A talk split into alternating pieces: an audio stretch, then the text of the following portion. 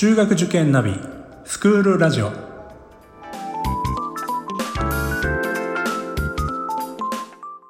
スクールナビゲーターののびるです。この番組は中学受験を目指すご家庭に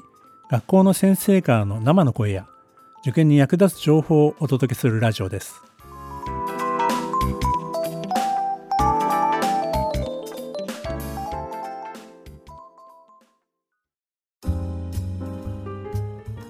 今回は成形中学高等学校の酒井先生にお越しいただきました。酒井先生よろしくお願いいたします。はい皆さんもこんにちは。成形中学高等学校入試部長の酒井と申します。今日はどうぞよろしくお願いいたします。はいありがとうございます。酒井先生の簡単な自己紹介お願いできますでしょうか？はい、えー、私酒井文子と申します、えー、家庭科の教員をしておりますクラブは男子バスケットボール部とあと中学の家庭部を担当しております。政経に来て14年目の教員です。よろしくお願いいたします。はい、ありがとうございます。バスケットの先生顧問なんですか？あ、はい、そうですね。あのちょっと珍しいかなと思いますが、今えっ、ー、と男子のバスケ部顧問してます。ちなみに先生なんかスポーツとかはこれまでやられてきたんですか？えっと私自身は中学時代はソフトボール部だったんですね。ソフトボールは政権にはないので、はい、まあ、ちょっと活躍の場はないんですけれども、はいはいはい。はい、あの運動することは大好きです。先生の時代のソフトボール部というとあの女子でもね今活躍されているその全日本の選手が始められた頃の時代ですかね。そうですね私の世代はそれよりちょっと上なんですけれどもちょっと上ですかはい、はいあのまあ、いわゆる根性論で部活をしていた時代なので 練習中に水は飲むなの あの時代でした。まあそういう意味では先生もだいぶ鍛えられて育てられたということですよね。そうですねあのチームは弱かったんですけれども友達もたくさんいてあの部活大好きでした。では先生早速本題の方に移らさせていただきます。はいあのー、今日ですね成形中学高等学校のいろんなことをちょっとお話しいただく予定なんですけどもまずはあの基本的なところからちょっとご紹介いただけますでしょうか？はい、えー、成形中学高等学校は東京都武蔵野市に位置しております。中央線と井の頭線の吉祥寺駅。または西武新宿線の武蔵関という駅が最寄り駅になっております。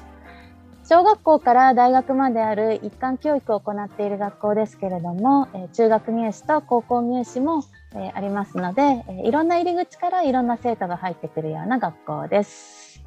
出口も、え成形大学だけではなく、いろんな大学に進学していきますので、いろいろ可能性が広がっている学校だと思ってください。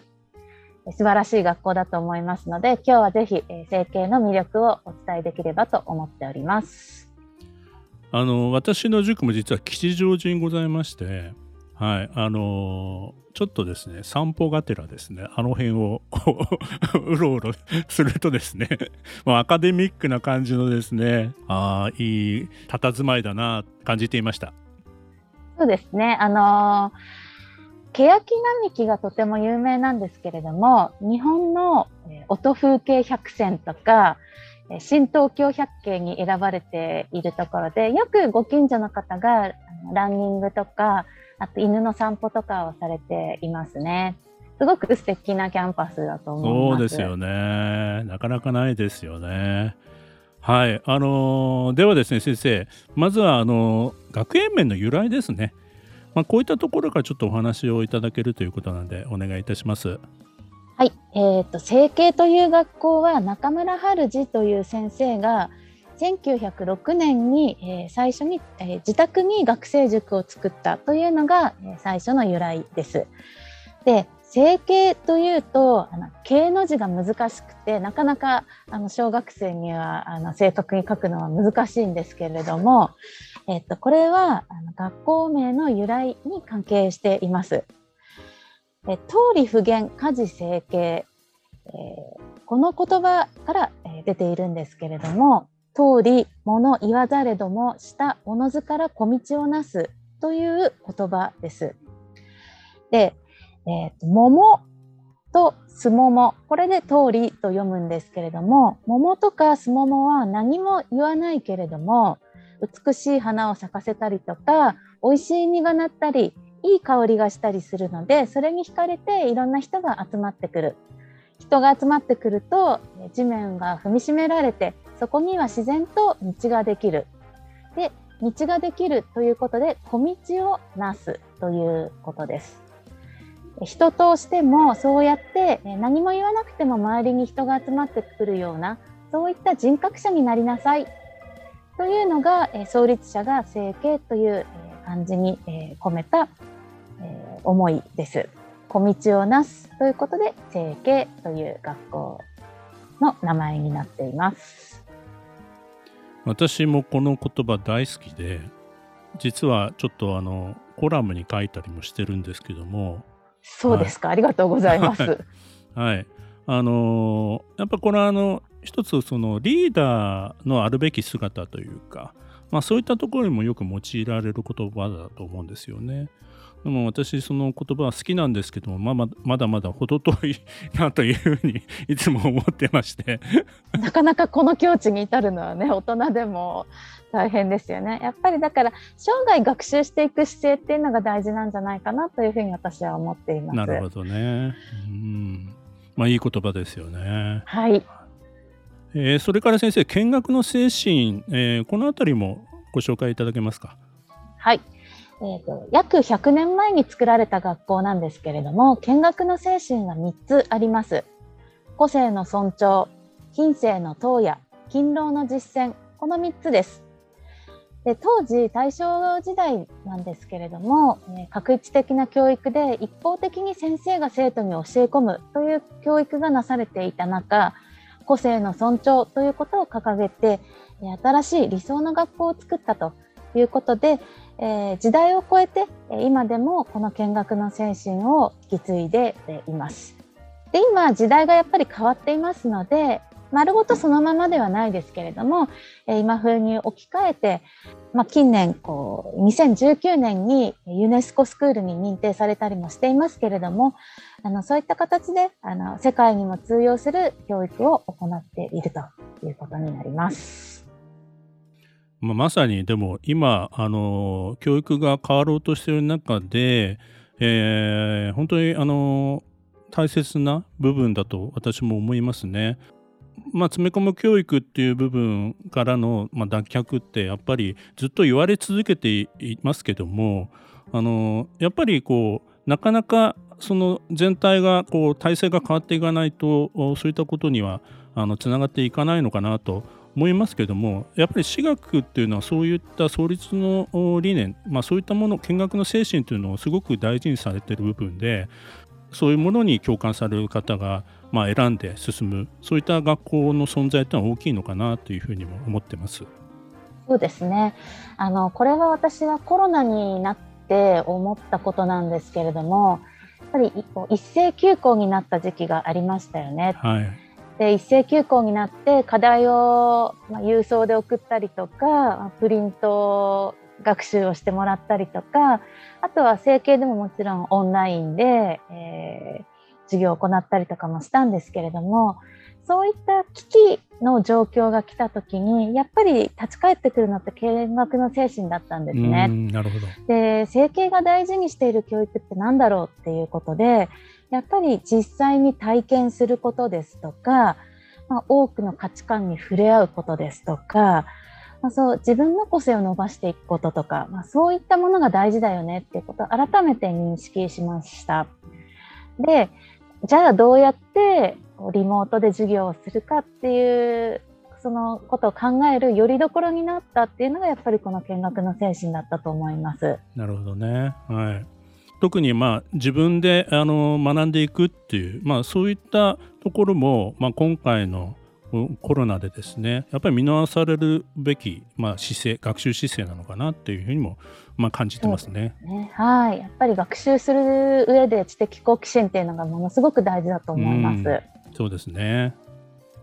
えっと、それともう一つ整形が伝統的に行っているものに行年というものがあります。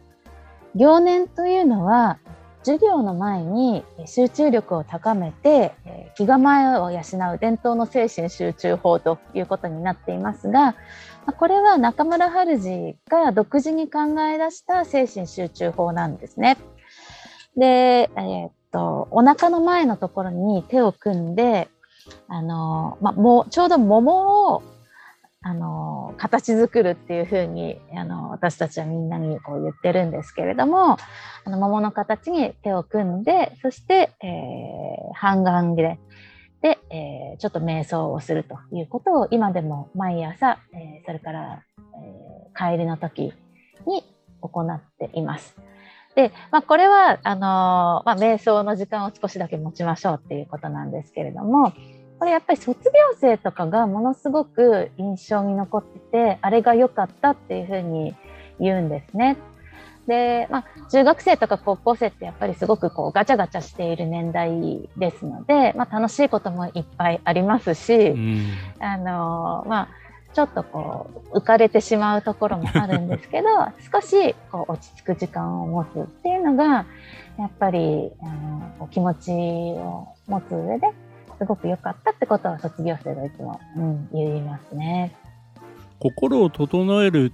その大切さって実はもっと大人になっていけばなっていくほどその重要性というか大切さって分かってくるんですよね。そうですねだからあんまりよく分かってない中学生とかだとなんかこうやらされてるっていう感じにはなってしまう時があるんですけどやっぱりいつか分かってるっていうふうに私たちは思っています。うん確かにそうですね。はい、大人になってあの行年の格好でこう、まあ、精神統一されてる方を見たらあ整形の出身だなってわかるかもしれないですね。そうですね。はい。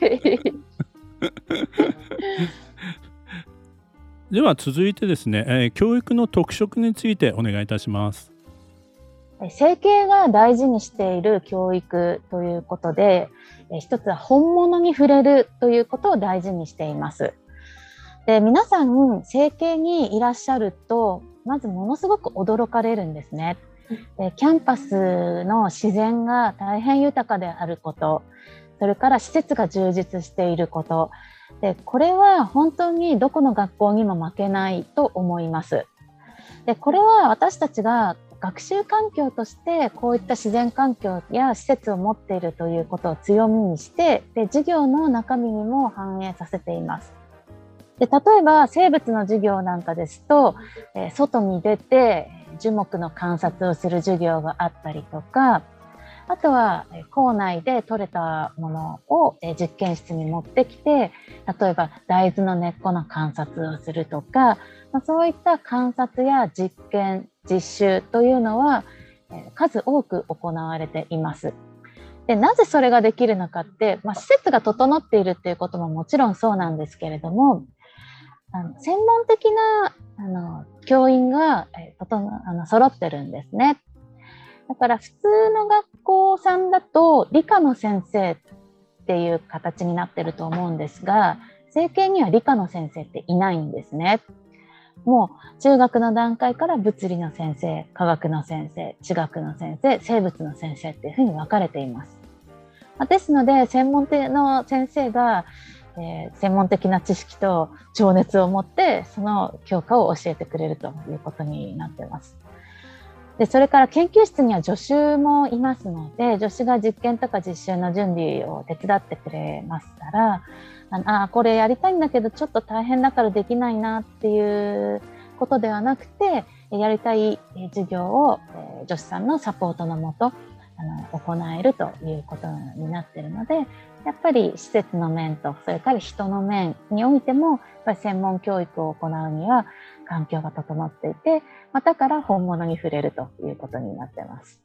まあ、ちょっといろいろあるんですけれどね、私が家庭科なので、はいはい、家庭科のことを一つ紹介させていただくと、ぜひぜひお願いします。はい、えっ、ー、と春4月になると、政権の門入ってすぐのところに竹林があるんですね。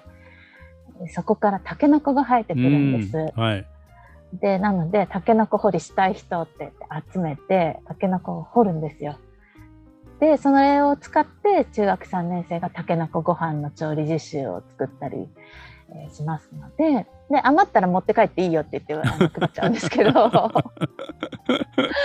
うん、そういうふうにあの地産地消とかフードマイレージって今結構流行ってるので、はい、あの教科書にも載ってますけれどもこれが究極の地産地消だよフードマイレージゼロだよとか言うとみんながおーってなるっていうね。あのそういう実感を伴う学習をなるべく多く取り入れたいっていうのがありますね。あんな大都会の中で タケノコを取ってタケノコご飯を作ってるってまあなかなかないと思いますね。そうですよね。なかなかないと思います。本当ですね。はいまあ本物に触れるっていうのは本当にあのやっぱりできるだけあの小さいうちから、まあ、その青年期ぐらいまででやっぱ経験しておくことかなと本当に思いますね。それによってやっぱり心が動いて自分が何をやりたいのかとか、まあ、そういったところにやっぱり直結していくケースってのは子供の場合大いにあって、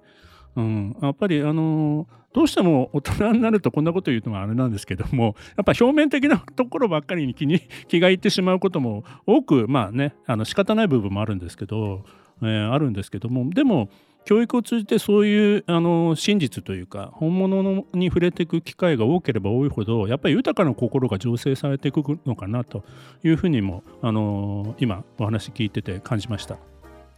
そうですね。あの、まあ、これでタケノコ掘りの専門家に、タケノコ農家になりなさいっていう話じゃないんですよね。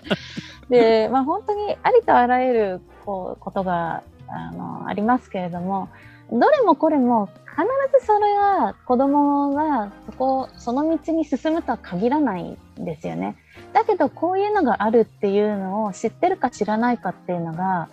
こう体験してるかしてないかっていうのがやっぱりその子の人生その後の人生にとってあのあ裏側にはこういうことがあるんだねとかあそれちょっとやったことあるわ。で続きどうなってんだろうとか、まあ、そういうあ過去に経験して一旦忘れてもいいけどいつかまたちょっと思い出してほしいとか、まあ、そういう感じでやってます。なるほど。はい、ありがとうございます。楽しそうだなと、なんかそういうのいいですよね。フィールド、フィールドワークって形じゃなくて、やっぱりそういう、なんか、あの、心の動いた経験みたいなところが大きいので。大事だと思います。はい、では、あの、続いて先生、部活動についても、あの、お願いいたします。えっと、クラブ活動は、えっと、中学生は、えー、練習は週に4日以内、高校生は週に5日以内でやってくださいねということが一応学校として決まりがあります。で運動部も文化部もいろいろなクラブがありますので、えー、自分の好きなことを見つけて、えー、加入してもらえればいいかなと思います。別に強制的に加入しなくていいんですけれども中学1年生だと、まあ、95%以上の生徒が何かしらのクラブに所属しています。で私は一つ家庭部というクラブを持っていますけれども家庭部は週に2回だけですので比較的負担の少ないクラブです。バスケ部は週4回練習をしていて日曜日に練習試合が入ると週5日になるという感じですね。えー、強いクラブは公式テニス部があの全国大会に、え、常連校として大変有名です。あの男子も女子も強豪校ですね。でそれからこのクラブがやりたくて整形に入りましたっていうクラブは、えっと、ラグビー部とかあとは野球サッカー、まあ、この辺は、えっと、施設が大変充実していますので、えー、サッカー場人工芝のサッカー場でサッカーやりたくてとか、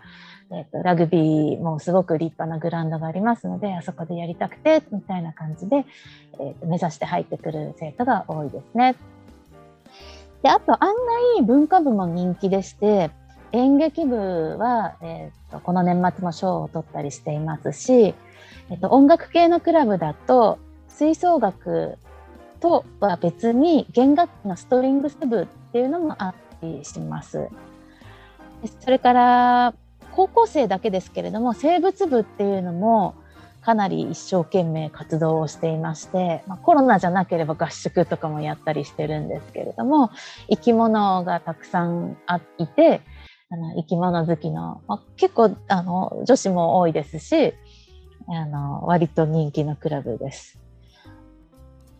あとはダンス部ですかね。あの女子に、女の子に人気ですね。あれですね、先生、スキー部なんかも歴史がある部活というふうに聞いてますはい、そうですね。スキー部は中学にはなくて高校のクラブなんですけれども、あの結構、えーと、強い子がいてあの大会で入賞したりとかもしていますね。幅広くいろんな部活がありますよね。清家さんはね。はい、そうですね。で、よく見舞ができますかって聞かれるんですけれども、あの見舞を制限しているクラブっていうのはないんです。なので可能なんですけれども、ただし運動部の場合、練習は休まないでくださいねって言ってるところがありますので、事実上運動部と運動部の見分はちょっと難しいかなと思います。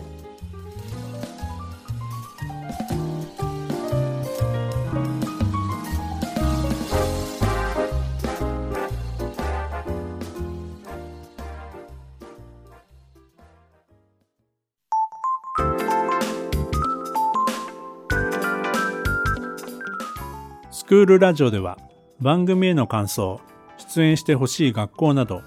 皆様からのお便りをお待ちしております。また受験に関する質問や相談にもお答えしていきますので概要欄の Google ホームからお気軽にお寄せください。Apple、Amazon、Google、Spotify などの無料のポッドキャストアプリで購読やフォローなどのボタンを押していただくと更新情報が届きますので便利です。それでは次回もスクールラジオでお会いしましょう。